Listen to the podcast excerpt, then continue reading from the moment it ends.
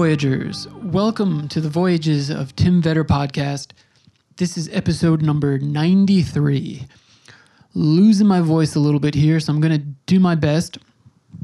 I'll be here in Taipei for about another week and a half, I think, before going directly to Honolulu, Hawaii. Although I think I've done a lot of these episodes where I say I'm going somewhere and then I don't end up there. But I do have a flight to Honolulu, so I know I'm going to end up there. But thought maybe I'd hit Tokyo in between, but now I'm not so sure. Anyway, impressions of Taipei so far. Taipei is an amazing food city. I think I've talked to you about the night markets already, but there's food, there's Cantonese, food from Japan, Hong Kong. I found a place that has Indonesian food, and there's a really cool chef there that I interviewed. That I'm going to try to do a piece for Tempo again. Uh, Just an amazing diffusion of cultures here in Taiwan. Also, if you are a budget traveler, it's really cheap. Well, you can eat really cheaply. There are these sort of like cafeteria buffet type setups. So I went to one tonight. I've actually been frequenting it. And you go, you just grab a to go tray or you grab a flat tray and you just load up on whatever you want. And there's everything, every type of protein, tons of veggies, eggs, um, you know, pork rice, just just everything you could possibly think of when you think of like Chinese food, Cantonese food. And you know, tonight I ate until I was bursting, and it was ninety, which is three dollars US. Where they have Sushi Express here. I don't think we have it in the states, but it's like a conveyor belt type of a setup where you sit down, and the sushi comes by on a conveyor belt, and you pick what you want. And most of the things that you pick have two pieces of sushi on it, and each little tray that you pick is thirty, which is one dollar US. So you can spend ten dollars US on 20 pieces of sushi. That's insane, man. and you get, you know, you get miso soup, you get unlimited tea. So I've been eating real good.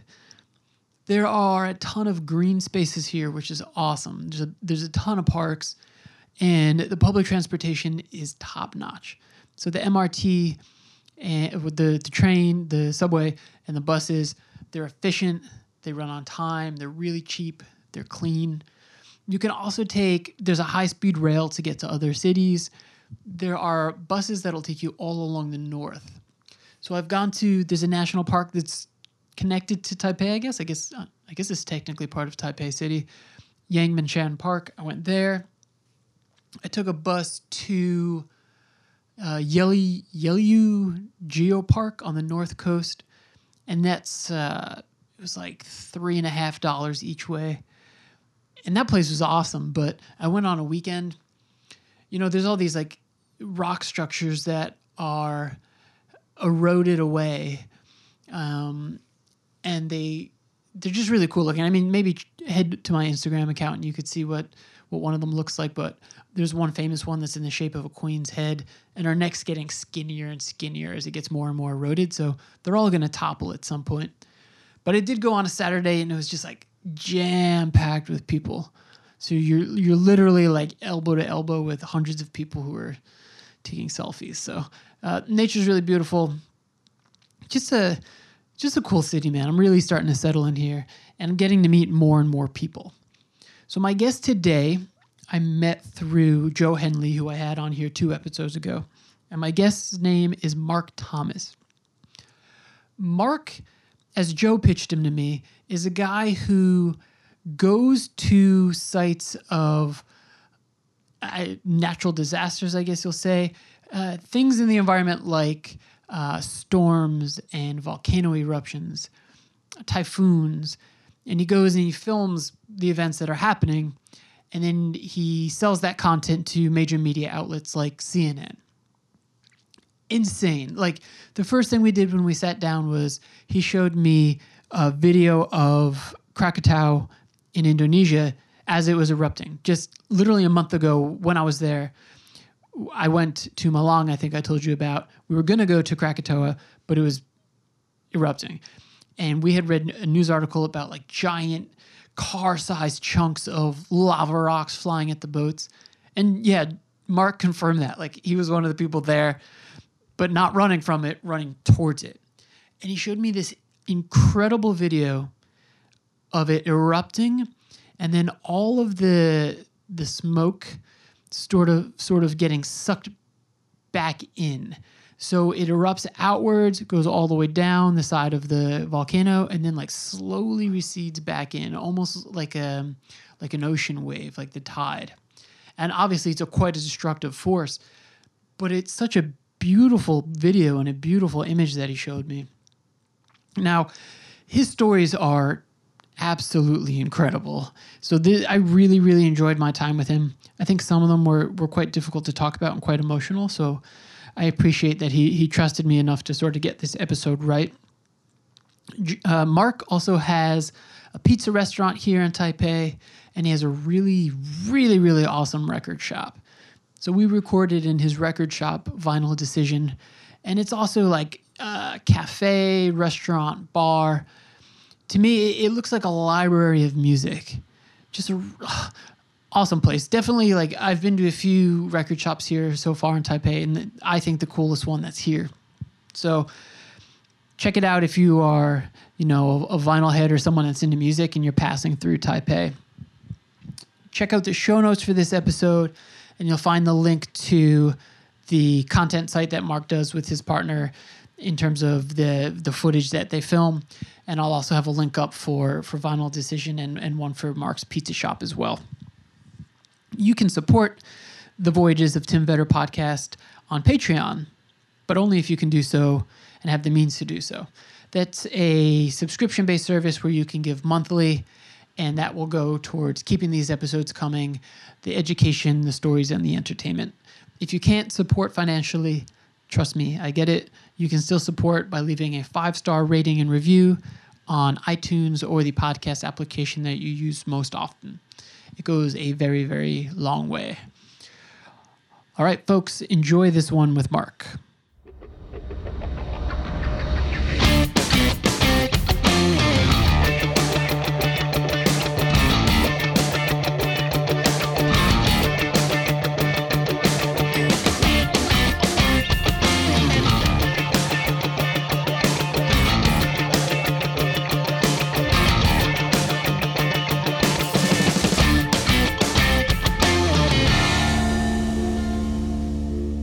Let's get into it. Yeah, yeah. Well, I mean, Um, yeah, okay.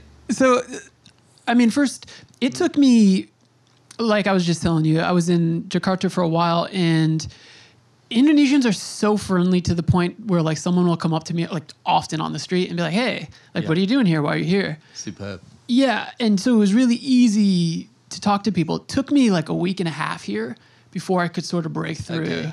So you you got over treated nicely in Indonesia and spoiled. Yeah, I think so. but I met Great, yeah. I met Joe and we recorded Okay. and you were like one of the first people where he was like, "Oh man, I know someone that's doing this really cool stuff." Well, it's not it's not me doing the cool stuff. It's the volcano, really. That's true. And uh, you know that that footage I've just shown you that was actually a very easy and inexpensive trip. We flew into Jakarta and we had arranged a tour guide because we've been after volcanoes in Indonesia many times.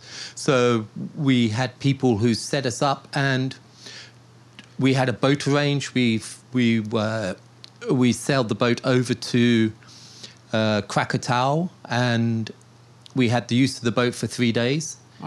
And we got the footage. We droned off of the boat. We camped on the island next to Krakatau, and uh, it was a, an amazingly beautiful trip. And it was inexpensive, and uh, you know, I just I'm just not a big fan of lying on a beach. I can't lie on a beach, and if I if I want to take a break, I'd much rather stare at an erupting volcano than yeah. I- just, just the seaside. So, so this is this is quite recently. Um, this Yep. is, we were actually I was with um, a friend and we were going to take take a trip. We, we went to Malang. We, we didn't go to Krakatoa because it was erupting, and we had seen on the news like like hurtling rock is flying at boats and stuff. Well, it, it is. It is. It, it, there, there were certainly rocks that were going into the water, but you know, you've you've got to keep a reasonable, safe distance. Yeah. But I would say it's way less dangerous than riding a scooter in Taipei.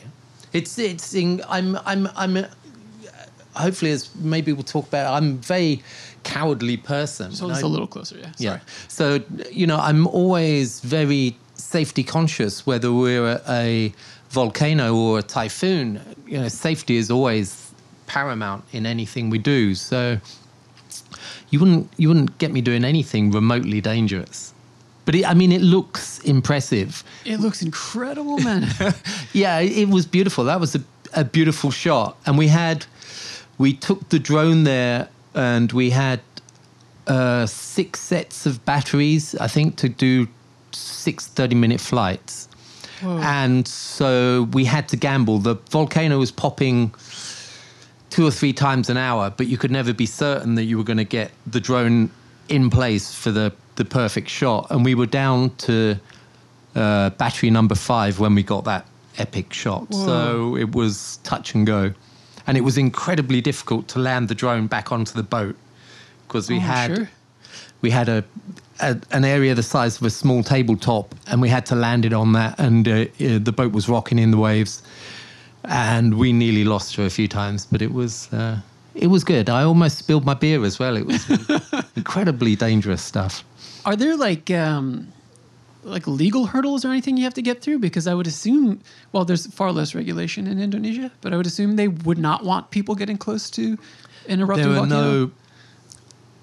We filmed on Krakatoa first about eight years ago, and it started going quite berserk when we were filming. Then it was amazing, and I know the government stopped um, boats going out there then, and they recently, only this year, allowed tourists or or sightseeing boats to get back into the area of Krakatoa but um, once you're there, it's you know I've I've met many or a few of the uh, volcano guys that I know who have gone onto the volcano Whoa. while it's in that erupting state, and there are they said there were lava bombs landing around them.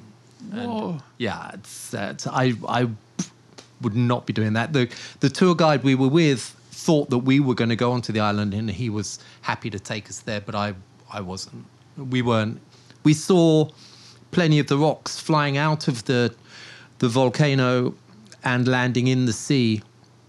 We were about. We stationed the boat probably 400 meters away, and we would see the rocks as, as some of them car size, some of them house size, landing in the water, and it was 400 meters is close to an erupting volcano, man. Um, well, the the thing is, they're very regular sized pops. It's not like you have one enormous one and then one little one. It's Okay. they're they're fairly regular uh, eruptions, and so yeah. I mean, I, to go on the island, you would certainly take in a risk. I Yeah. don't think anyone's been killed, but a friend of mine said that he saw a, a lava bomb land about 20 meters away from him. And if that did hit you, you would you would be dead. So you hear like so you're here in Taiwan. Yeah. Uh, Do you hear something like Krakatau's erupting right now, and then you Yeah. can say, "Oh, we, we got to get the gear and get there." Yeah, yeah. Basically, we when I say we, um, I chased with a guy called um, James Reynolds, and uh, we've been we actually met on a volcano about ten or twelve years ago, Wow. And started talking about volcanoes and typhoons, and realized we had a, a common passion. So we've we've been working together ever since. James James is a professional videographer, and I'm I'm just I don't I still find it hard to explain why I do it. But Crazy. Uh, no, I think if anybody if you went and saw it, Yeah. you too would you know you would see that it's just such a humbling, beautiful thing. So yeah, when what we do is we have fairly extensive um, uh, catalogue of sites that we stay in touch with about eruptions that are occurring around the world. Oh, okay. And they're online now. It's very, very easy to keep update. And there are also live cams you can watch. You can watch most of the volcanoes in the world via live cam. Um, and so, yeah, they do tend to go in cycles. And yeah, if it looks good, we will. I love getting that four o'clock in the morning phone call and Yeah. says, let's do it, you know? And- And, that, that for me is the excitement. That for me is the fun. It's working out how to get to uh, a crazy part of northern Sumatra in in 20 hours. Yeah. And you know we do it. That's how you do it. And sometimes you're um, a lot of the time you're landing with absolutely no idea what the next stage of your trip is. But you then you just have to go out into that car park and start asking people how to get from A to B and How often are you doing this? um, well, we probably I probably do, I'd say half a dozen typhoons a year, Whoa. and then this year I think I've probably done five volcano trips. Whoa. Mostly this this time, this year the Philippines, Indonesia, and Japan for the volcanoes. And you guys are filming this footage, and then I guess you're packaging it for media outlets. Or? Yeah, yeah, that's how it goes. Whoa. CNN are constantly in touch. Anytime we do a trip, they will be in direct contact, as usually with the typhoons, because that's more news impact. But um, yeah, I mean, James, as I say, has Earth Uncut is his company, and you know, there's a lot of like Hollywood films will pick up the footage. Really? Oh yeah. Wow. Sharknado, man, come on. No way. Yeah. They bought content from you? Oh yeah, yeah, yeah, yeah. What? And there's actually some. if like a you- water spout or something? Like a, Uh, uh, it was uh, uh, typhoon footage. wow. Typhoon footage that we filmed in Taiwan, Taiwan and Japan. They took stuff from. Wow. Uh, yeah, there were some better films than that, but I always quote Sharknado as my favorite of being in. But uh, yeah, so that's how it goes. And if it's a news story, then yeah, it tends to go straight out. But that tends to be the typhoons. And they James will often do the news reports for CNN, so he'll do the live phone-ins and things. So wow. It's good. It's very very good. It's uh, it's it's it's very exciting, and like I say, for me, it's about the the travel and the excitement of really quite not knowing how it's going to end up. And I always, I always with the typhoons and the volcanoes, I always kind of look at them as like a a very strange and interesting tour guide because you don't know where you're going to go. You do, you don't know where they're going to take you. You don't suddenly a mountain decides it's going to erupt in say uh, northern Sumatra. Suddenly you find yourself going, and we've been to this volcano called uh, Sinabung in uh, northern Sumatra, and we've been there. We've been there probably four or five times, and, and staying in a small town called Berastagi, and I've got friends there now, and I I know that town, and there's just no way in my life I would have ever ended up in Berastagi, Right. except for the fact it's next to Mount Sinabung, which is one of the most beautiful volcanoes I've ever seen, and so the volcano led me to that place, and it's the same with the typhoon. I've got a lot of history of going to places purely because the typhoon took me there Yeah. And I have relationships with people and and relationships with the places that were literally formed because of the typhoon leading us there. So it's for me that's just I'm not a very imaginative guy. If you ask me where do I want to go for holiday, I'd be umming and ahhing. But if the typhoon is leading me there, then it it it takes that equation out of it. And it's, man. it's being led. So that for me is probably the closest I could get to explaining why I do it. That's almost like a little cosmic. Uh, it's like, well, have a few more beers and it'll get more cosmic. Um, yeah, I, I, yeah, no, I wouldn't, I wouldn't, I wouldn't, I wouldn't write too much into it, but yeah, it's certainly it's cer- certainly I'm being led there, not Yeah. you know, it's not. I'm not saying, "Hey, typhoon, come this way," although I have said that many times. But um, no, it's certainly you are literally chasing something else. Uh, you you have no choice. How did this begin though? Did you see like, hey, there might be like you're traveling and hey, there might be a market for this type of a thing? Or? Oh, not for me. No, I think I think James because for him it's a uh, it's his full time business. Okay. and he's he does very very well out of it, and he's very respected in his field. So, but for me, I've I've I first started traveling for volcanoes and typhoons purely on my own, just to go and sit there and watch them, and that's how I met James. And uh, so then it became we started doing it together and he was always you know this was his business and for me it was still just for the love of doing it. So and it married up very well and we we're very compatible personality wise and we're very good friends. We he lives in Japan and my family and his family and his kids and my kids are all friends. It's it's it's become something more than that. But no for me it was always just the fascination fascination and the the humility that you feel when you're when you're seeing something as powerful as a typhoon and or a volcano. Yeah. it's it's it's just beautiful. It's it's um I it's I, I think the first time I ever saw a water spout in in England, where I grew up in England, we'd have water spouts sometimes um, in between the Isle of Wight and Portsmouth, where I grew up. And the first time I saw a water spout on the water, I was absolutely transfixed by it. And I've always loved the weather.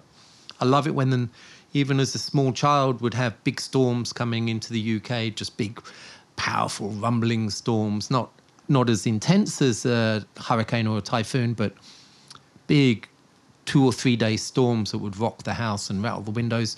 And I absolutely loved it. You know, particularly if we lost the power, we had the power out. I s- get the candles out, and it was the best time of my life. And I think a lot of it, a lot of why I do this is is harking back to that love. I'm really fascinated lately, sort of, uh, especially with all the people that I talk to, sort of like where lives end up. Because my life now, while I haven't turned anything into a career of sorts, my life is drastically different than it's been in the past. I'm assuming back when you were a kid, you weren't like, hey, one day when I'm older, I'm going to be chasing volcanoes and, and typhoons. Like, what did you think you'd be doing? Uh, well, I, I, I've never all my life. I never had a plan. I've always kind of been, I think, mostly just escaping everything. Uh, so, my main business is restaurants. I have restaurants in Taipei, Oh, okay. um, and and this record shop. Yeah, which we'll get into because this is amazing. Um, so yeah, I, I, I don't, I don't really know how I've ended up doing stuff, but like you say, it's, um, I think it's a very dangerous thing to start planning too far ahead, particularly in this day and age. Um, things change quickly, and it's always good to be prepared for change. But no, I didn't. I've always, as I said, I've always loved the weather, and you know, the first time I chased a typhoon, it was literally just to go and sit in a bar in Hong Kong waterfront and watch the typhoon come in. And that, that was about it. And it just escalated from there. Ah, I was in I was in the Philippines in July, mm. and I went from Cebu to Siargao. Mm. And in July, there was like a, a, a massive typhoon, I believe, that hit. It went kind of around the southern tip and then came up and hit the north. And I was in Manila like two weeks later, and it just stuck around for a long time. Just We even were the we were filming that one. were you? Yeah, Northern Luzon. It hit. Yes, exactly. Yeah. Yeah, we were there for that. It just uh, it was close to being a Cat Five. It was close to being an absolutely massive storm, but it weakened just as it made landfall. And it hit Taiwan, right? Or no? Uh, it affected Taiwan. Okay. Anything, anything of that size um, in in that area will affect a lot of countries, and that's the and it went on and absolutely ravaged Yeah. Hong Kong Yeah. without I- without even making landfall.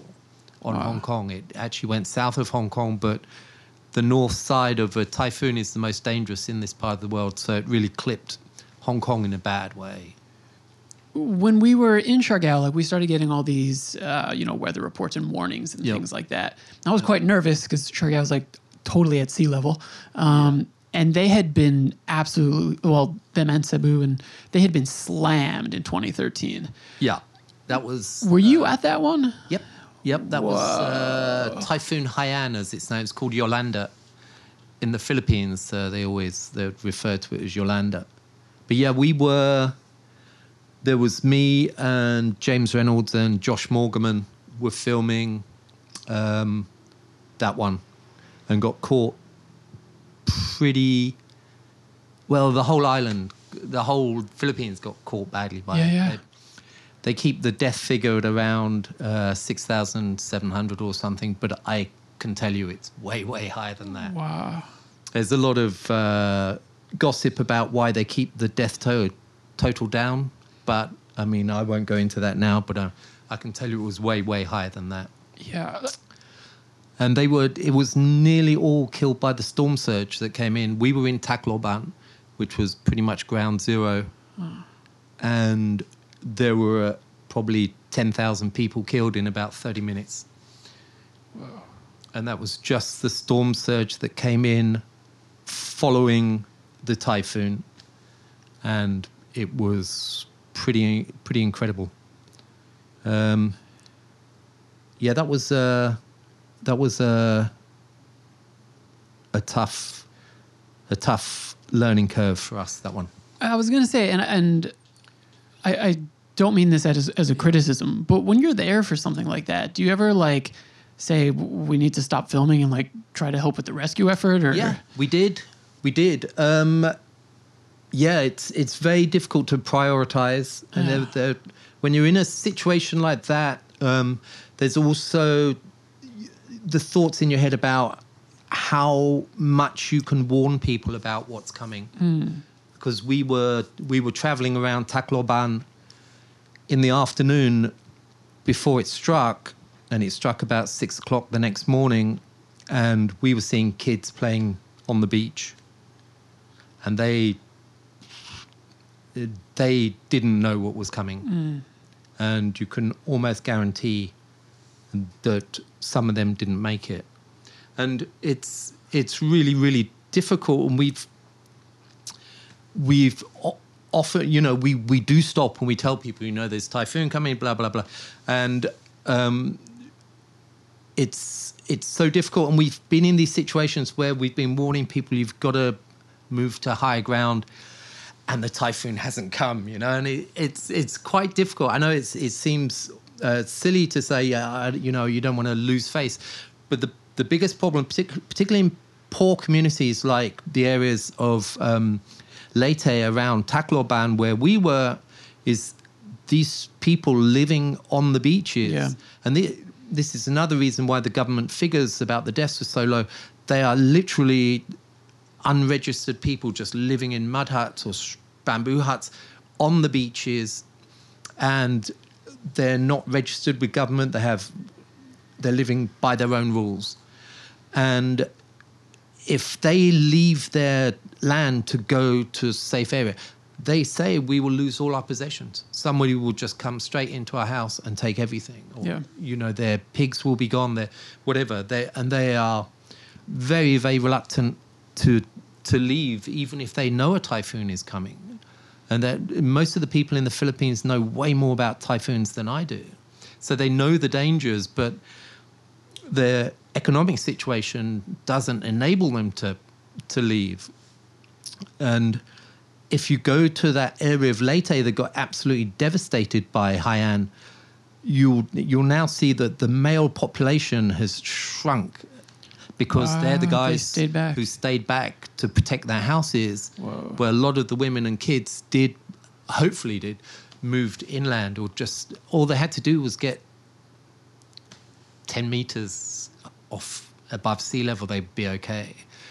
So yeah, it's it's it's such a a, a brutal situation to be in, but I and a moral dilemma in many ways, and I, I think it's very important that you you raise that, and I think it's fine. Um, but I do I do also believe that filming these events and educating people.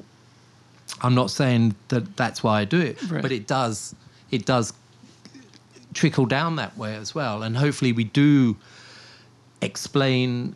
Even if it's just us being there, we do save one or two lives. You know that in itself, even though you know we would love to save more, Right. but you know anything we can do, I think, is a positive. That's one thing I've learned from travel is just like how incredibly complex almost everything is. In that, even like you mentioned Hong Kong, mm. like the eastern portion of Indonesia and much of the Philippines, they get ravaged in such a worse way because of the infrastructure development Yep. it's not there yet. Whereas, like I think Hong Kong got hit recently, and there were there were no deaths reported Yeah. because they have those the infrastructure and like systems in place for emergencies. Absolutely, Yeah. absolutely, and um, there. was- I mean, yeah, the financial burden on Hong Kong was would have been massive. I mean, they they they got a lot of damage, but like you say, there was almost zero uh, injuries. So that it's it affects different nations in and different communities in different ways. If you go to the if you go to film in Japan, it's absolutely amazing. They uh, they get hit by storms there. We've been in many many storms in Japan. That if those storms had gone through the Philippines, it would have been like unbelievable devastation and loss of life. But in Japan, they're just so prepared. It's it's amazing. But yeah, it's it's very it's very uh, eye opening to see how different um, communities and different uh, countries deal with things, and how a small storm can be catastrophic in one place, and a meg- mega storm can absolutely do no damage in other countries that are prepared for it.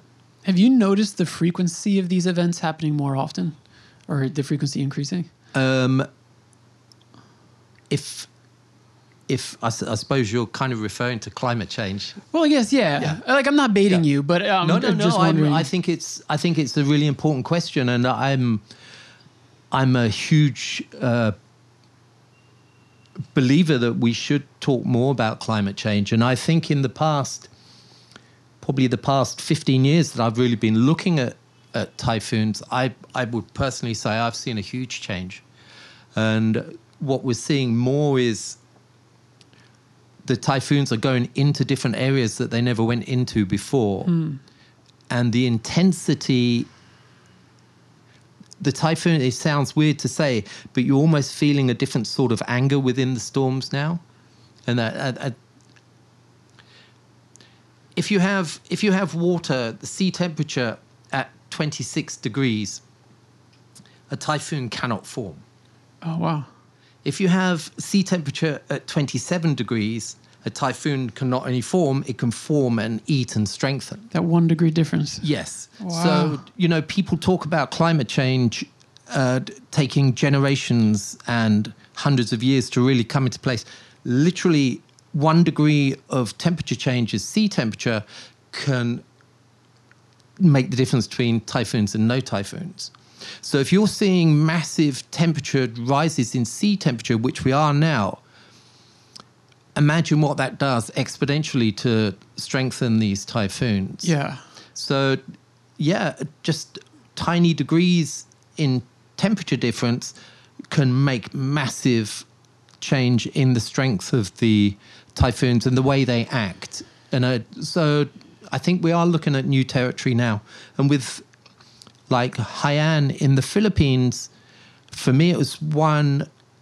Well, it was the largest, the strongest storm to ever be recorded making landfall Wow. with wind gusts of over 300 kilometers an hour. So it was, yeah, it, it, it was the strongest storm ever recorded landing. And we were there watching it, but for me, it was also one of the the smallest. It was almost like an inverted pyramid in its shape. Wow. The actual base of it was so intense and so strong. Um, it was its its winds in the center looked and felt like a tornado. It was that strong That's insane. yeah and it was it we we were tracking it on radar the whole time and it looked like it was right over us and we were outside our hotel and the air was totally still. And by all accounts we should have been right in the core of the of the typhoon and it was it was dead still. And then when it hit it hit with absolute hammer blows. And then it and then it went it went it the whole whole thing was over within three hours. What? yeah it was insane. We were it hit at the winds picked up about 6.30 in the morning. We were out on the streets filming aftermath by midday with in dead still air. It was that in it was that intense. Yeah, the reason I even bringing it up, uh, like I'm not trying to get political, but Yeah. I, I left on July 1st, Yeah. and I was in the Gili Islands when the first of the earthquakes in Lombok happened. Oh, the wow. second one was a little bit worse. Um, I had literally flown that morning and landed in Bali, and that second one hit. Then I think I was in Jakarta maybe when the tsunami hit right uh, there like the frequency of these things happening to me at least in the last six months i mean like california is on fire. Mm. The other day mm. alaska had a really bad quake. Mm. It's just it's like what the hell is happening right Well, now? yeah, I I think you know there's all that butterfly effect thing. That It's very difficult for things not to be connected, yeah. And you know with rising sea levels, also I'm wondering if that puts extra pressure on plates or whatever. So you're talking about billions and billions of tons now m- sitting in different areas, which which could affect things. I mean, I don't know, and it's you know I I just think it's very difficult if the climate is changing as fast as they're talking about for things not to be interrelated. yeah But you know, it's uh, it's a difficult topic. But I do think that it's what what I think is most important is that people talk about it, and I'm I'm more than happy to talk to people who who disagree with climate change or or deny it, and I think their point is is equally valid and interesting. But I just I just think that it shouldn't be ignored, and I mm. think that that's the biggest danger is is ignorance and and people willfully ignoring ignoring things. Yeah. I don't mind people who who who look at uh, look at an argument and disagree with it or agree with it. I think both points are equally valid. But what I don't like is when people just willfully ignore things and brush them under the carpet. And I think a lot of people do that because they have other agendas yeah i mean and I don't blame. I don't. I, I even big corporations. Hey, they've got to make money. I understand that. I understand that, but I. And and particularly when you go to poor places like the Philippines and you try to talk to them about climate change, and they're they're trying to raise two kids on a dollar a day. So you know, it's it's extremely difficult. It's very easy for foreigners to travel around and start preaching and I, I I fully understand how things happen but what I would like to do or like to see happen is is things like governments and the big organizations look at ways of addressing issues but still make it uh, positive for them you know I don't want to say to Exxon or wh- whoever or the American government, you've got to stop doing, you've got to stop doing that. You, you should look at ways that everybody can still win, but still address the situation. it's an important point. I had someone on here talking about palm oil. And yeah, I would agree that deforestation is bad and contributing to greenhouse gases is bad and loss of habitat for wildlife. But then, yeah, tell that to the people in you know the Oh, eastern part of Indonesia and Papua who are, you know, living hand to mouth that they, you know, Yeah, I know. It's, can't get involved in the palm oil business. No, you've got you've got to you've got to address the people at the grassroots about how it can work positively, and if it can't Yeah. work positively, then it's up to us. That's how I think as leading nations we should be leading by example and perhaps helping people to show them how they can still make money and still feed their kids without getting involved in in changing their society, but just perhaps opening ways that they can continue living their lives mm. without having to affect the climate or the geography too much. But I think I think you've got to see it from the people right at the grassroots level at how they're gonna they're gonna end up Might be going on a bit of a tangent here, but Hmm. how did you end up in Taiwan?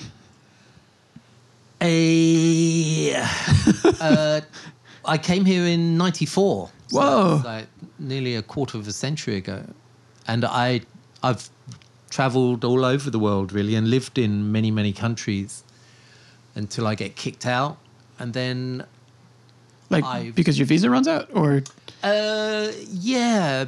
Usually, I've worked in most places, and you you tend to like have limited time for working unless you really want to settle down. But I've enjoyed like New Zealand or South Africa, Australia, and Canada, and the States. And I was working in Hong Kong, and then uh, felt my time there was enough. I I enjoyed it there, but it's certainly I didn't want to settle there, and I came for a visit to Taiwan and absolutely just fell in love with it, and and found it was a very easy place to open businesses and and to to get ahead with doing things, very very accommodating and almost anarchistic society and that Really? there's very little government intervention here there's very little Wow. um, company controls. Like I've, I opened this record shop, come bar, come restaurant. I opened it about five years ago, and I didn't ask anybody for any license to, to do anything. I just signed a a contract to rent the place and put records in here, got some beer taps in, and put in a kitchen and I haven't spoken to the police other than good words ever since. Never had a government worker come in here ever. yeah, I pay man. my taxes. Really, I do pay my taxes, um, but that's it. the I- went to uh, White Wabbit the other day, um, which is a really cool spot. But they have a very like limited vinyl selection. Um, they do a it's just lot in of- terms of the volume of it. Like, Yeah, well, they do. They do new releases. yeah, They're really good. They're an excellent company. They've been going for a long time, and they've supported the Taiwan music scene for a long time. They're uh, White Wabbit's great, but what we do at Vinyl Decision is we're more about the used vinyl. yeah. It was not like a massive collection in here, man. Yeah, we've got this. What you can see here is about two thirds of what we've got. In total, we've got about 20,000 albums. I work with a, a partner in New York City, Okay, and he, he buys up. Uh, he buys people's up- personal collections, or Yeah, yeah, he's a, a bit of a dodgy old dealer. Ah, Arm, Armin Laszlo, Armin, if you're listening, hi. Uh, he, yeah, he was an old DJ in New York nighttime radio. So he's got a, a lot of connections and he's a bit of a wheeler dealer and he goes around buying up records and he ships them over to me. wow. And it's it's pretty good. It's pretty good. But most of the time now, and more and more so, the records I sell are from Japan. And I Really? spend a lot of time traveling in Japan and buying up records there and bringing them back. And like, who do you have a lot of like expats and foreigners coming in, or a lot of people from Taiwan buying up Um, records? It's a mixture. It's a mixture of the the customers we have in here, and the vinyl market in Taiwan's only just really starting to make its comeback.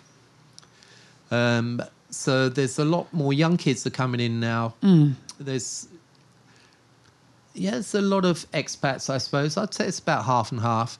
But most most of the business I do here is um, through international dealers. There's some people who contact me directly looking for certain pressings, particularly the Japan pressing. Yeah, yeah.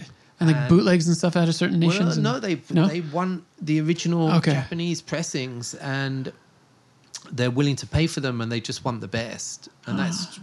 generally what we do here is very high quality, very high prices, and uh, and deliver very very good products. And that's what a lot of collectors around the world just want. They want the best pressing of AC/DC's first album in Japan pressing with all the trimmings, and that's what we get for them. One of my favorite podcast episodes I've ever listened to is Henry Rollins, who's in Black Flag Rollins Band, and now has this like amazing life of travel. He was on. was in Taipei a, year ago. Think. Uh, so that's what I was going to ask you because uh, he did an episode of this uh, comedian Ari Shaffir, who I think still lives in like the Lower East Side, and he talked about how every place he goes in the world, like he'll spend so much time record shopping, and he talked about Japan. I was wondering like if he came in here. No, but That's Joe crazy. Henley Uh. sent me a message saying, "Oh, Henry Rollins is in town. Watch out." oh man, Okay. Uh, yeah. So we we do. There are a lot of people who, when they travel now, record shop is where they'll go to. yeah, yeah, Coldplay came in. really. Yeah. Well, actually, it was the bassist from Coldplay and their manager came in. And I wasn't here, but Iris was, who you met Iris Yeah. earlier. She's the manager here. So they came in, they had a beer, and uh, they bought a couple of albums. Oh, that's cool. It's very cool. But then as they were leaving, Iris so kindly informed them that they were lucky because Coldplay were playing in town this night. No way. Oh, I hope they didn't go to Revolver because they have sort of a no Coldplay rule there, huh? They do. Yeah. They do. Revolver's a great place. Yeah. It's, it's really good, but they do have that kind of nasty sign on the wall saying no, no Coldplay. I don't mind Coldplay. I mean, I'm not a fan. But um, yeah, they do get. I don't know why they get so much stick. Coldplay. Yeah, I'll I'll avoid that one maybe. I mean, Did you like? Did you come up within a music culture, or did you collect records when you were living in England? Yeah, I was. I grew up with vinyl. I mean, I had no choice. That was that was what that was how we how we listened to music back in the day. Um, there was cassettes. Cassettes were also out then, but I just I never liked cassettes. Um, and back being a kid, we most of the records we listened to were the 45s, the mm-hmm. singles. Yeah. so that it, so it had to be on vinyl. And i i grew up as i said in the portsmouth isle of wight area of south england. And my my my hobby and my lifestyle really was the music. I'd spend all my money on going to watch concerts and buying buying records. That was my brother was a football head, so he went to all the football matches. Poor fellow, being a Portsmouth fan, which is, uh, it's like kind of wasted money. But um, I spent all my money on music. So most of the time was traveling, traveling to go watch concerts, live Ah, yeah. live bands, and the UK has had back then such a, an amazing music scene. It's always had an amazing music scene. I'm always happy to talk about um, British music and the influence because it has been one of the things that Britain has got right, I think, over the past hundred or so years. Is an amazing influence on popular music. That was what my previous show I did on ICRT Oh. was UK Beat, which Oh, was okay. all about uh, the latest UK music, and I I really enjoyed it. But it just took up so much time researching and compiling a show. Is that stuff like archived though? Can people listen to Um, it? I hope not. It was, Oh no. but the music was good. So no, it was uh, no, it was great. We really loved doing it. We would, me and a friend did it, and we would take the beers into the studio and record, and you'd hear cans opening in the background while we were Yeah. recording the show. It was pretty laid back. It was good. It makes me feel very nostalgic because, um, I mean, I, I I say this like probably every episode. I look like a baby, but I'm 32. So when I was a kid, like this is what my basement looked like because my dad has a crazy record collection. Wow. and even like weird stuff, man. Where like he he had some old stuff from like his parents were from Germany, and they had like World War One sounds. So it would be like just a vinyl like of that, or like a vinyl of like. Uh, a record of like race car sounds, and he would like Yeah. put on all this weird shit when I was a kid, like Frank Zappa, Black Sabbath. Wow. And like that's what I remember is like hearing that and like sitting there with the big sort of like gatefold jacket and like Yep. looking through it and Yeah, reading yeah. through it, which is definitely something that you don't get to experience when it's just strictly digital or Yeah, I mean that was that was the thing with the the vinyl was very much about it being more than just an audio experience. I find there's the the the handling of the record and the reading of the sleeve and the artwork involved. It, the album cover for a, um, a vinyl record is such a perfect uh, canvas for artwork. I mean, some of the most important art of the last century has been on album covers. It's such a perfect place to put art, and then you're listening to it, and so it's it's very much more than just an audio experience. It's it's very tangibly uh, different from just downloading yeah. downloading something and it being purely noise and digital noise at that. I used to like looking through too. Um, even CDs would have this too, but when bands would thank people, like in the liner Yeah. notes, Yeah. and like you would discover other bands that way because they would thank bands and like, then a- you go check them a out. good point. I think I think a lot of a lot of bands are very generous like that. Yeah. And you know, you you get turned on to other bands or other music by bands being generous with with who they do the shout outs to. But I I, I just I, I'm not I'm not one of those people that just screams and shouts about vinyl because it's it sounds amazing. It does sound amazing, but if you play me an MP3 or you play me a vinyl, you know, I would struggle to hear the difference. Hmm. I know some people will instantly be able to tell you. For me, okay, so th- there might be a difference, but it's we're talking percentages. For me, it's a lot more about the beauty and the aesthetics of actually placing the vinyl on the platter and playing it and the reverence about it. And it- what you what you have to remember about vinyl is when Mick Jagger and Keith Richards or or Lennon and McCartney when they were writing their classic songs as they were writing it in their head they were envisaging that it would be played on vinyl. Hmm.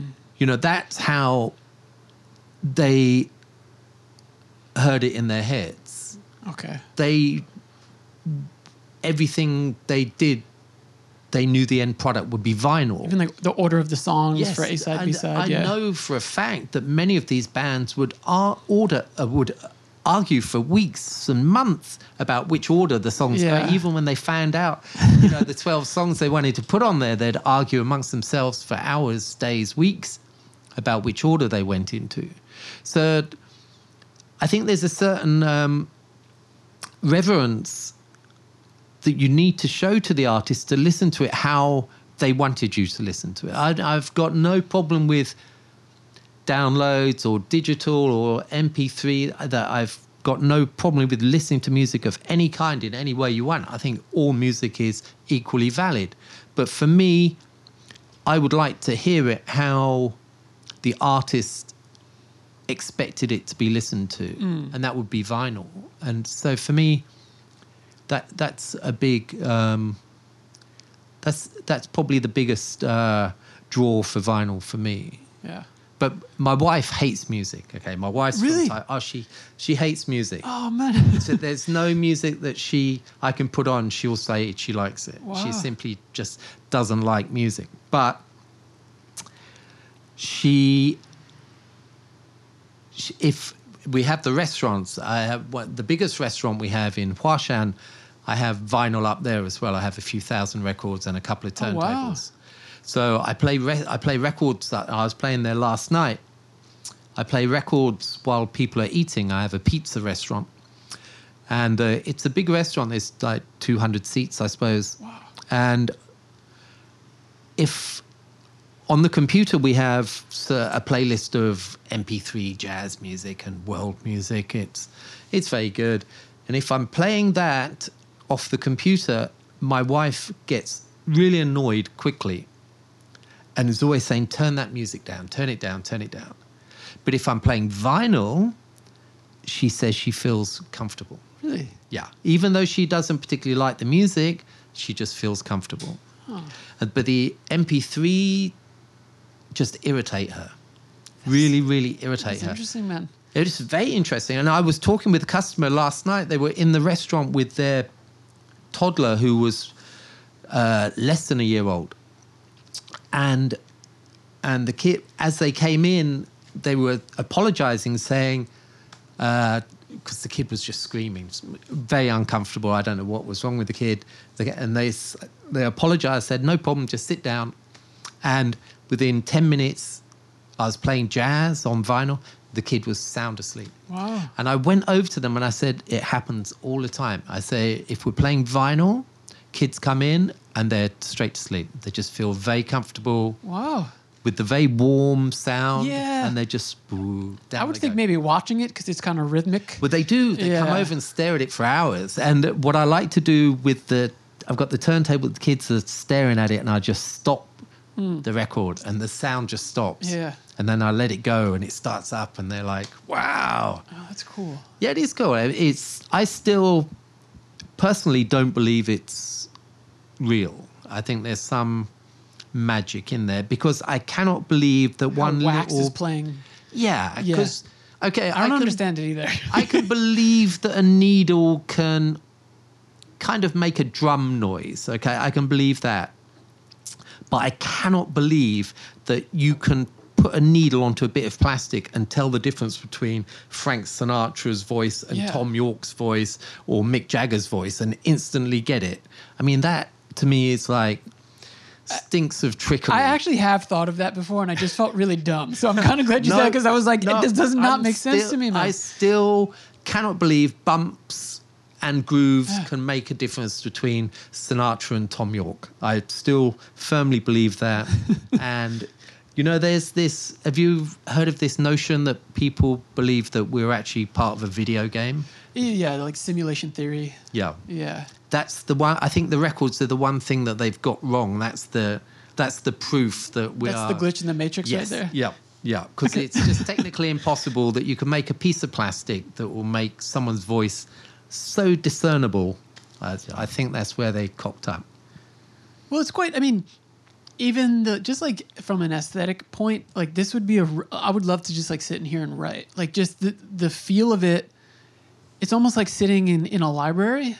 Like I feel Yeah. like you could get creative juices flowing in here. Just We because- do yeah. we do have a lot of people come in here and just work away on their laptops and do their do their whatever work they're doing.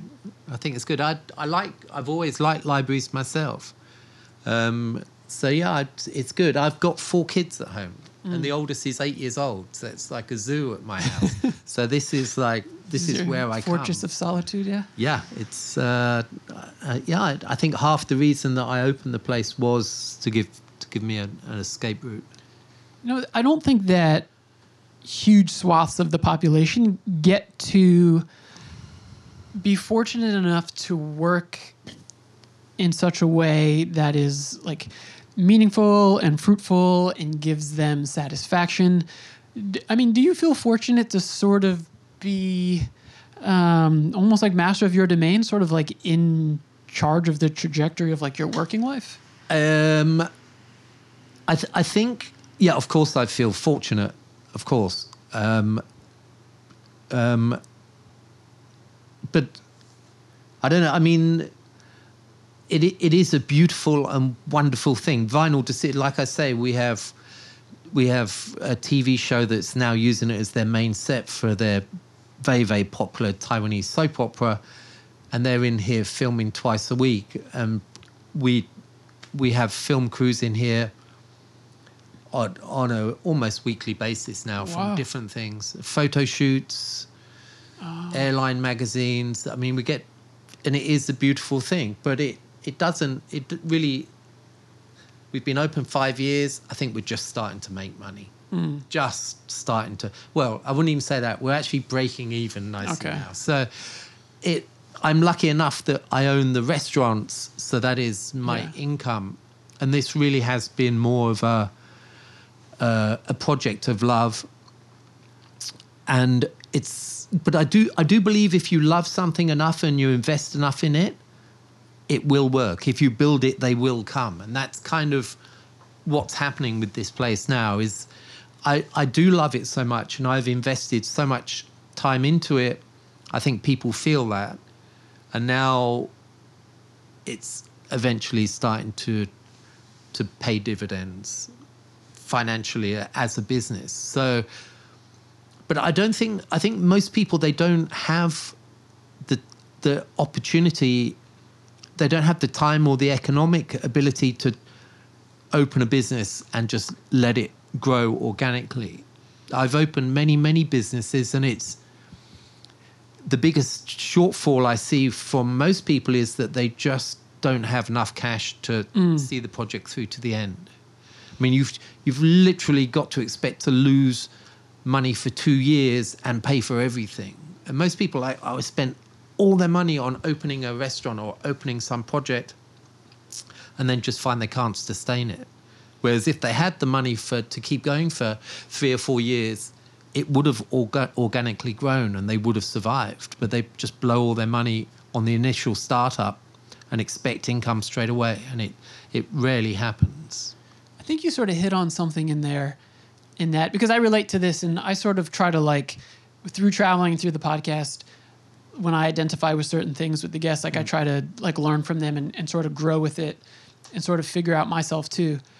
But there's something in there that like there's a there's a security aspect to sort of following the standard trajectory that's sort of laid out for you, you know, like by mm. society, by Yep. you know, whatever country you're in, like the mm. norms that they have but then like the more I do this, the more I'm running into people, and I identify with this where it's like, okay, I, I was okay with sort of like pushing the security aside to pursue the things that I'm passionate about.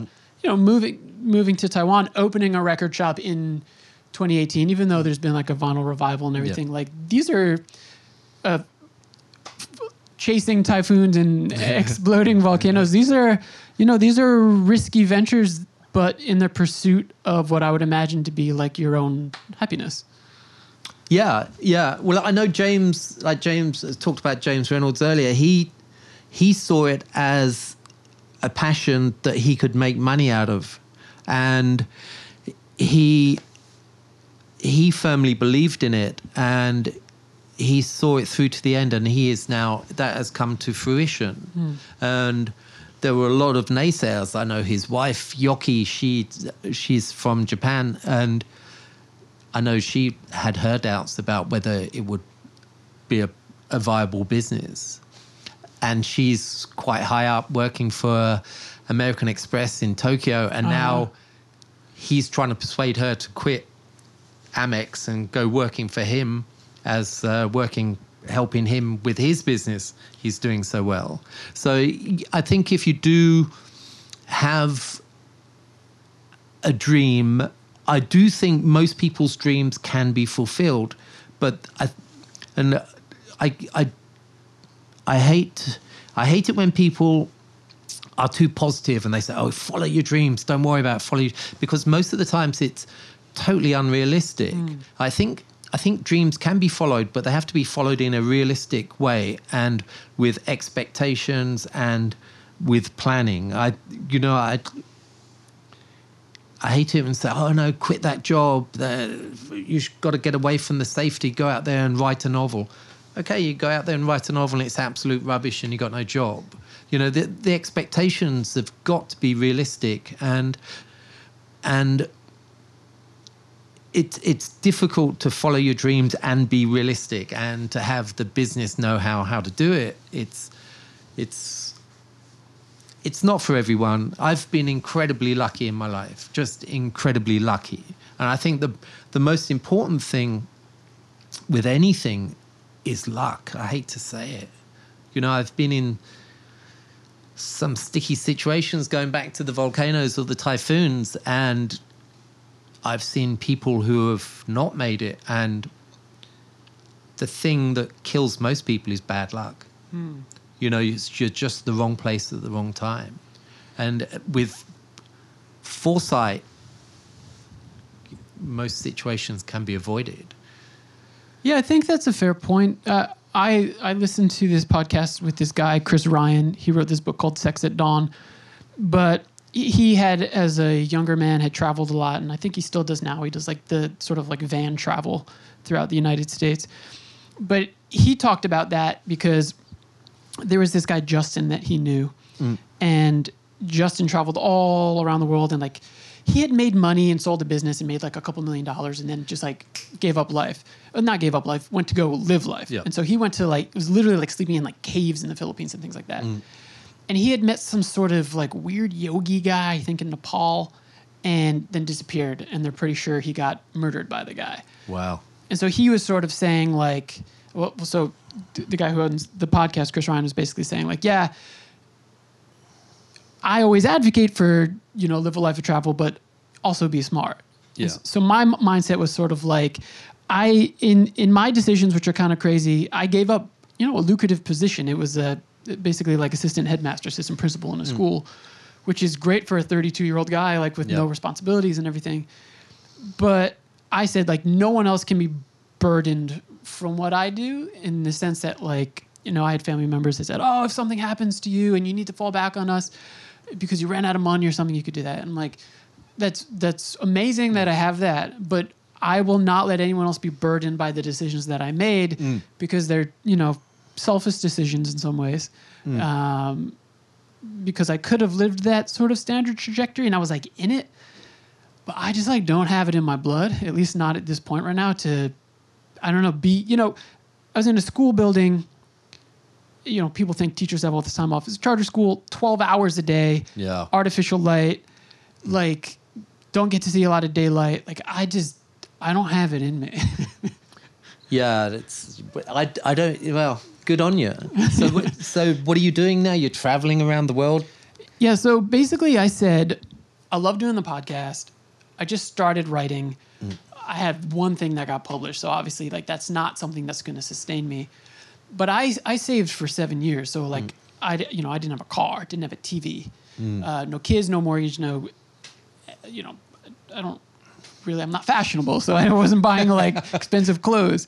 So I was able to save for quite a while, hmm. and I was like, I have enough money where I could do this for a year and be hmm. okay. Hmm.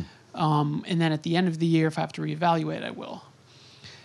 I've started to sort of get plugged into some larger networks of people. I'm really interested in like martial arts and MMA, and I've most recently been plugged into some people who like have some bigger followings and things like that, and then like you know musicians from different countries and stuff. So in in the end, if something were to come from writing, I'd love that. But again, like I'm not naive enough to think, oh, I could live the rest of my life this way as a freelance article writer and be able to But someone's got to do it. right. And maybe Someone does have to do Right. it. Right? I mean, like I say, it's, there's no there's no problem with having dreams. Yeah. They've just got to be realizable.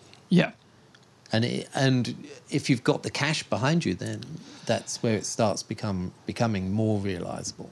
and you talked about luck, which I agree with 100%, mm-hmm. right? Like, the biggest luck in my life was like being, honestly, like being born as like a white American male Yep. to parents that like made sure that I was reading at a young age and made sure mm-hmm. that I had food on the table and that like I didn't get into like bad things. Like, Yeah, no, it's it's we are incredibly Yeah. privileged. I, you have zero control over that. yeah, yeah, and and uh, yeah, you should be entirely thankful. yeah. Entirely thankful. It's uh, pure luck.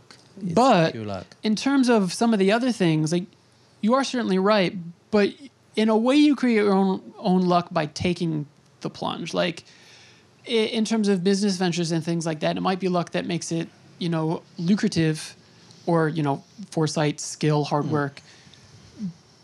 But by moving towards that direction of owning the record store or, Yeah. you know, you sort of put yourself in a position for the luck to happen. You've got to you, you've got to put yourself in a position to be lucky. exactly. Yeah, you've got to you've got to be receptive to that luck. And it, in the in the typhoon situations, I've I reckon there's sort of like in my head there's like five things have got to go horribly wrong for you to get into a death-like situation. Hmm. You know, it's got to be like should have gone this way, should have done this, should have done, and five things to go drastically wrong. And if you're prepared at any one of those five stages to get the, the right way out of it, you're going to be okay. Yeah.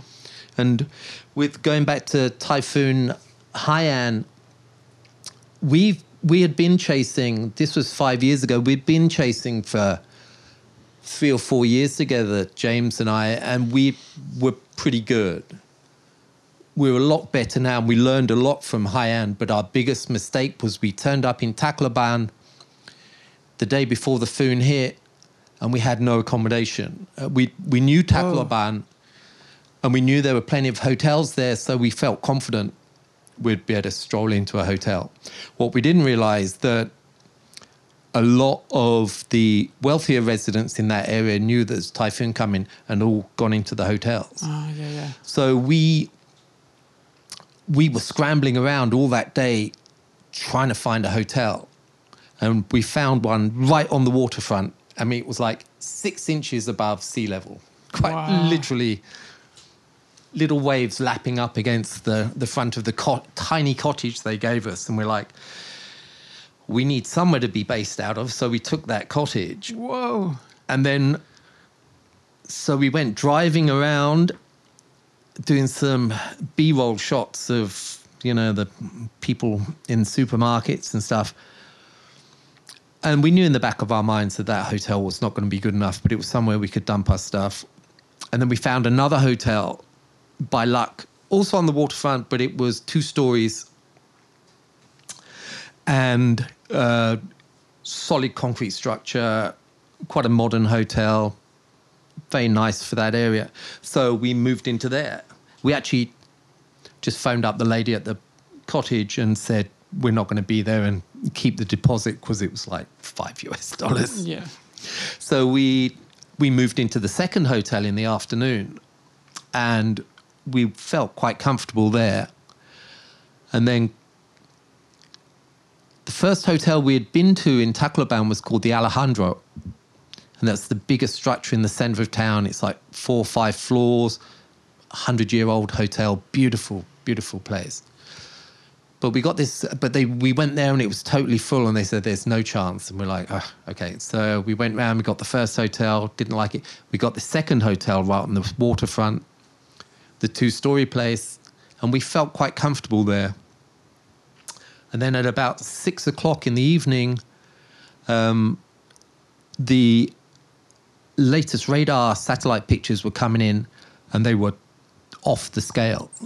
There were literally if we could have, if they had a Cat 5, which is the top strength for any typhoon and hurricane, it was a Cat 5. If they had had a Cat 6, it would have gone to Cat 6. It was had sustained winds of well over 200 miles an hour, Oh my God.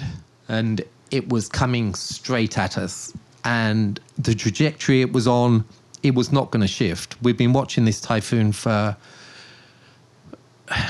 seven to 10 days. We'd been watching it the whole time and it was just did a beeline straight for Tacloban and it wasn't shifting. And we knew it was coming straight at us. And they were predicting storm surge of 30 feet. And we were at two foot maximum. So it was now starting to get dark and we knew it was going to come at six o'clock next morning. And we were in the room and pretty much going into panic mode. Yeah. Um, and we, I said, we've got to get out. I mean, we said we got to get out. We agreed we had to get out. We couldn't even stay there, even though it was a very solid concrete structure. And as we were leaving, the CNN crew were checking in. It was Andrew Stevens and a couple of the other guys that we knew vaguely. And they were, it was the first, the producer and the cameraman and Andrew Stevens, I think it was their first typhoon they'd covered live. And they were, they knew us and they knew James particularly. And they were saying, do you think we'll be okay in this hotel? And we're like, look, we've done 30 odd typhoons already. We've been through them and we're checking out. That should tell you something.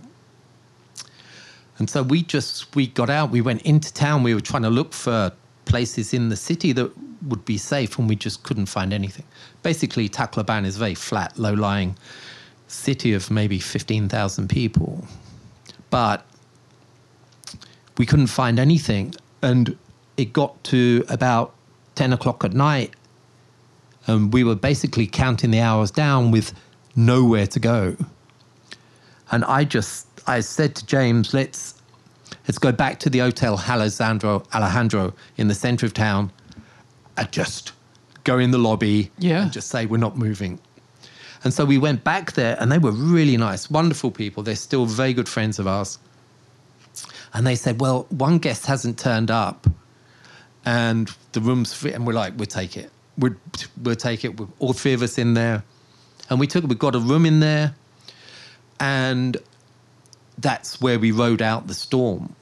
And just before it hit, probably 20 minutes before the big wind started coming in, so it's about six o'clock in the morning, we got a call from the CNN crew saying, We're starting to get really worried here in the hotel on the seafront. Any rooms available in your hotel? And we said, No, it's totally full, but just get up here. Yeah. Just get here. and they literally pulled up in their van as the storm hit.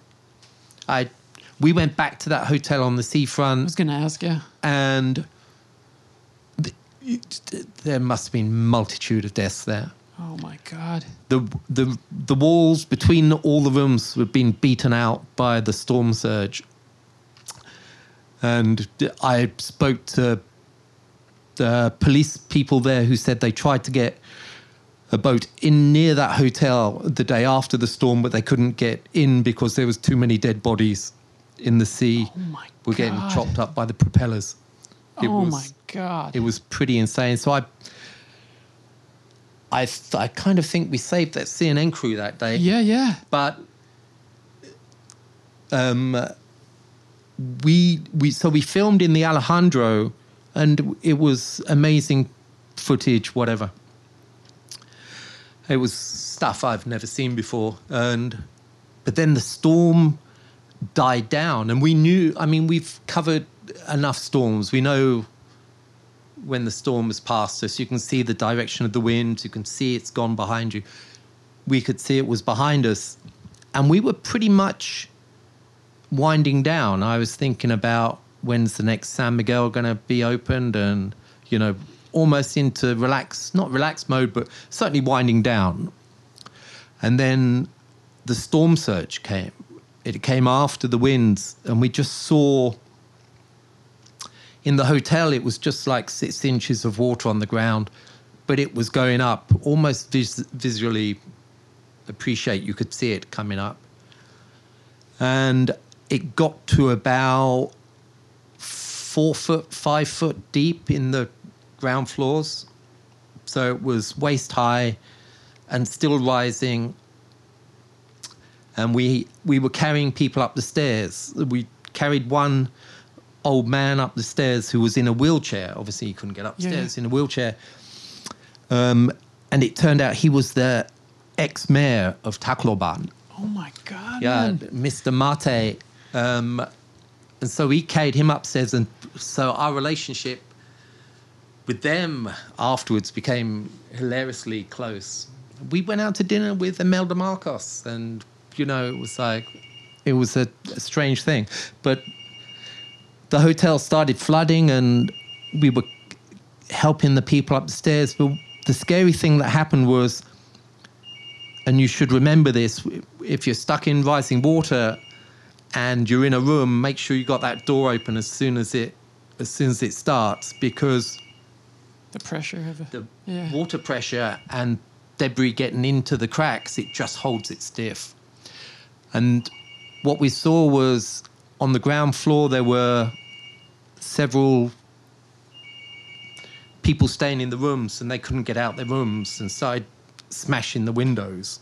Oh my god. Uh, so it started getting, and, and it, we'd r- really just started kind of winding down. Okay, we've done this storm, we've survived.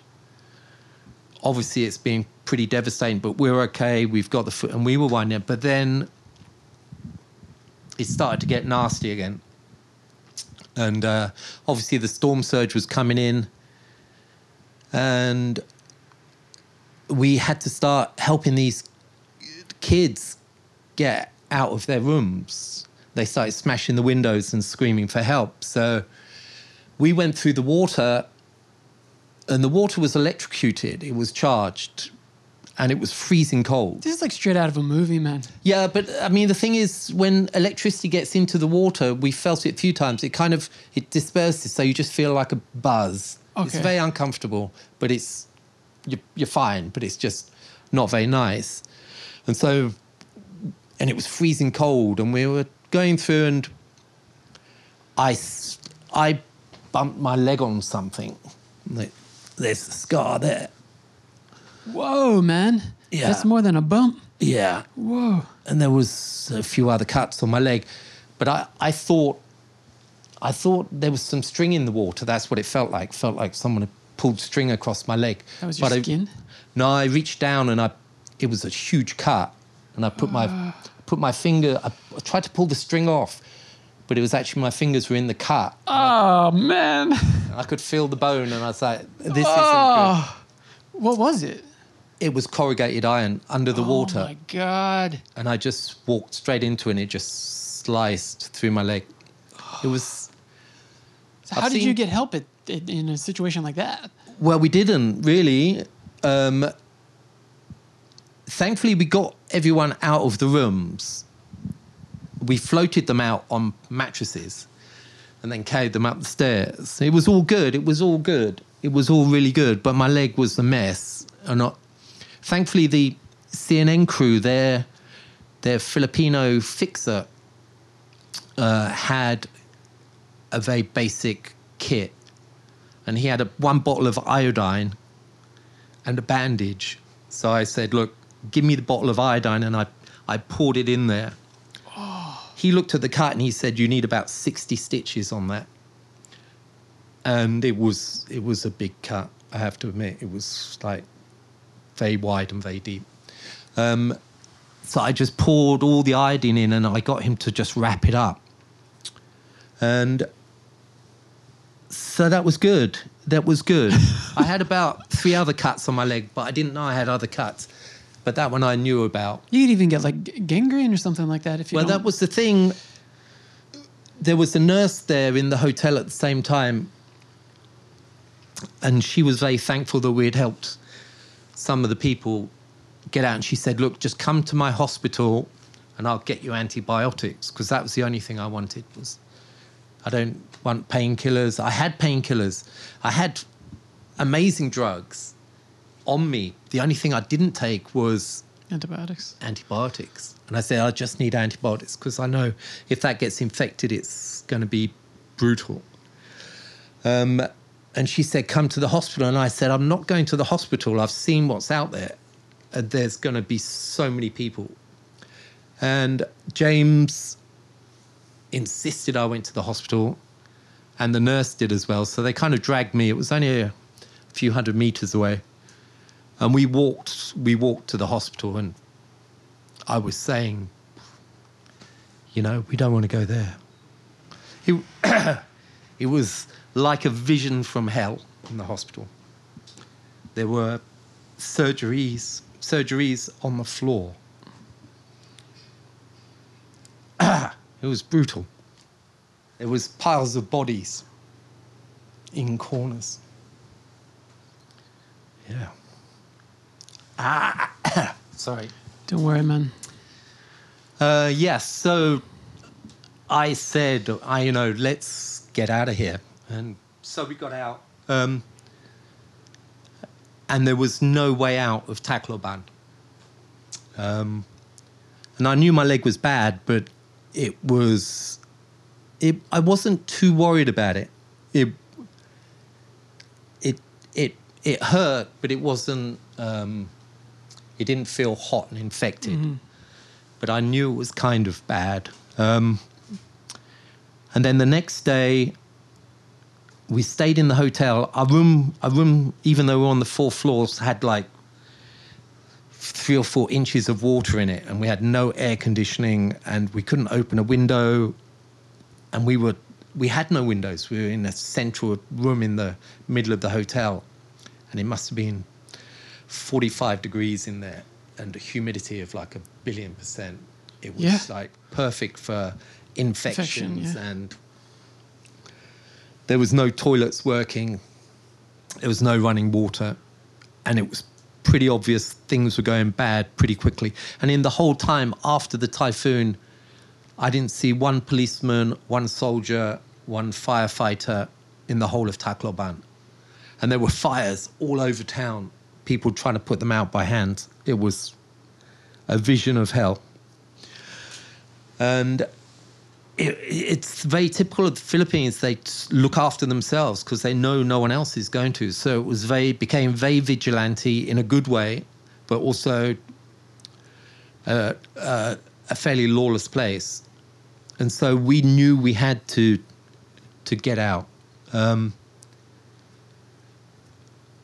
and the next day, we James and Josh tried to find a way to get to the airport by taking a car, riding on the back of someone's truck. And we had two way radios.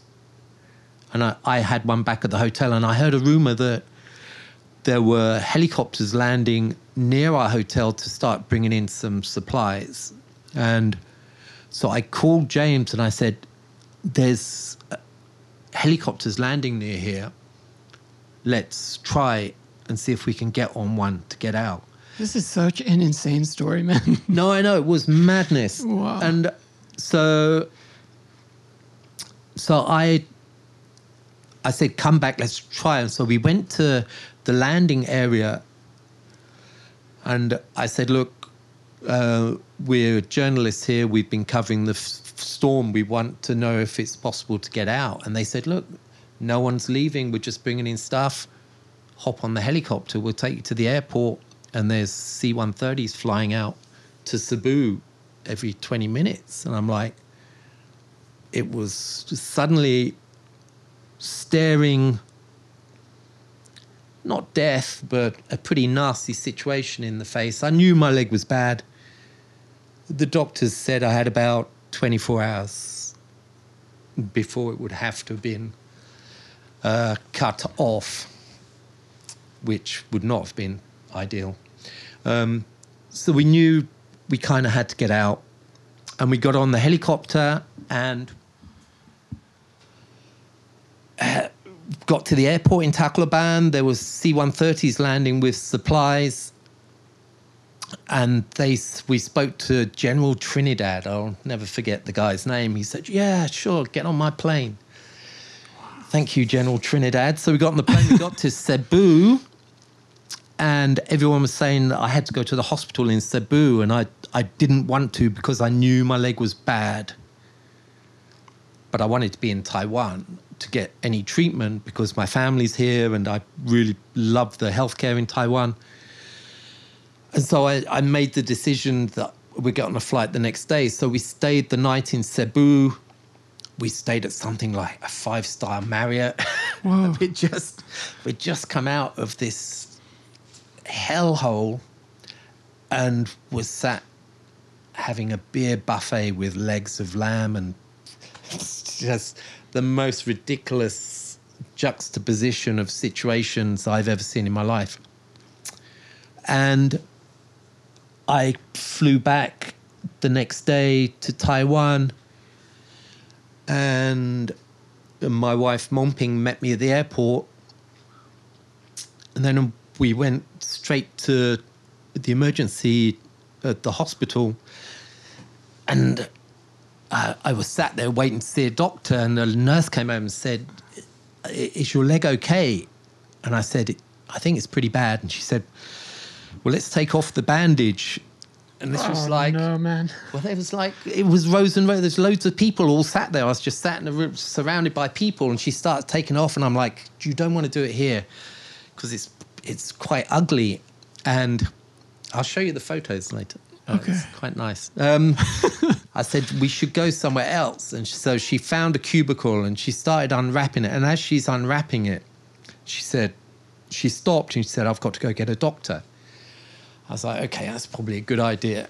But I was, as she was unwrapping it, I was thinking, God, my feet stink. I didn't realize that my f- feet were smelling so bad. It was this cheesy smell, like really rotten feet. Um, but yeah, it was the wound. She pulled the bandage off, and it was just a big green mess. And they took me straight into surgery, and I was in intensive care for six weeks. Holy shit. Yeah, it was. Yeah, it said another 24 hours, and it. They probably would have lost it. And you, after that experience, you didn't say, hey, maybe I should sort of like hang this up and, and No, it was it, it was luck. Uh. It was that thing of luck, man. They they did a skin graft onto three areas of my leg that needed skin grafts, and it was all good. And it was almost nothing to do with the typhoon. It happened after the typhoon. It was when the water started rising in the hotel. If you people say, "Oh, we go back to Tacloban," they're like, "Oh, the heroes," and I'm like, hmm. "A- anybody." there were a million people doing exactly the same thing in the Philippines that same day. All we did was we went, walked through some water and helped some people get back to the foyer of a hotel. It was absolutely nothing brave or, or, or even stupid about it. There was, I don't do brave things. It was, you would have done exactly the same. We just went to help people. It just happened to be bad luck. There was a bit of, steel work under the water I didn't see, and it sliced my leg. And that was, you know, that's I could go out into the road today to buy a beer at the 7-Eleven and get hit by a car just as likely. Um, in fact, probably more likely in Taipei. Um, so no, it was. It didn't give me pause for thought at all. It was. Um, it was just one of those luck things it was one of those luck things. We were filming in Okinawa a couple of years after that, and the typhoon had gone, totally gone, and our flights were the next day. So we went to film the waves crashing on the rocks, beautiful, enormous waves hitting the. And a guy was stood next to me, came to do fishing. He went up and looked over the cliff's edge, and a, a huge wave came up and pulled him into the water about and he fell down about not far about 15 feet down and there was about 15 or 20 of us stood there. Other people just watching the waves but he just got too close. And we watched him drown. And he God, watched us watching him. And there was just Nothing nothing, we could could do. There were we were screaming and shouting. We were trying to get the police to come down.